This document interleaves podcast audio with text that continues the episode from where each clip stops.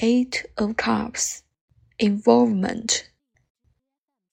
The emotional touch of the suit of cups constructs the number eight as sits at two, more flexible and rich in combinations than the mechanistic and uniform four multiply two of the coins.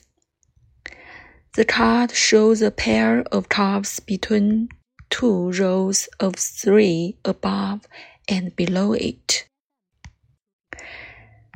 The plant decorations show a focused center and emphasize both the pairing of the two and their integration with the other seeds.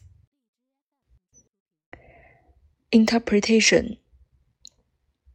Involvement of relatives and friends in a relationship or life of a couple. An extended family. Many people interacting and interfering. A feast with friends or family celebration. Inverse. Lack of privacy. Pressures from family or social environment. Quick interpretations. Involvement. Developing personal relationships within a group. A favorable human relations environment. A feast or family event. Inverse.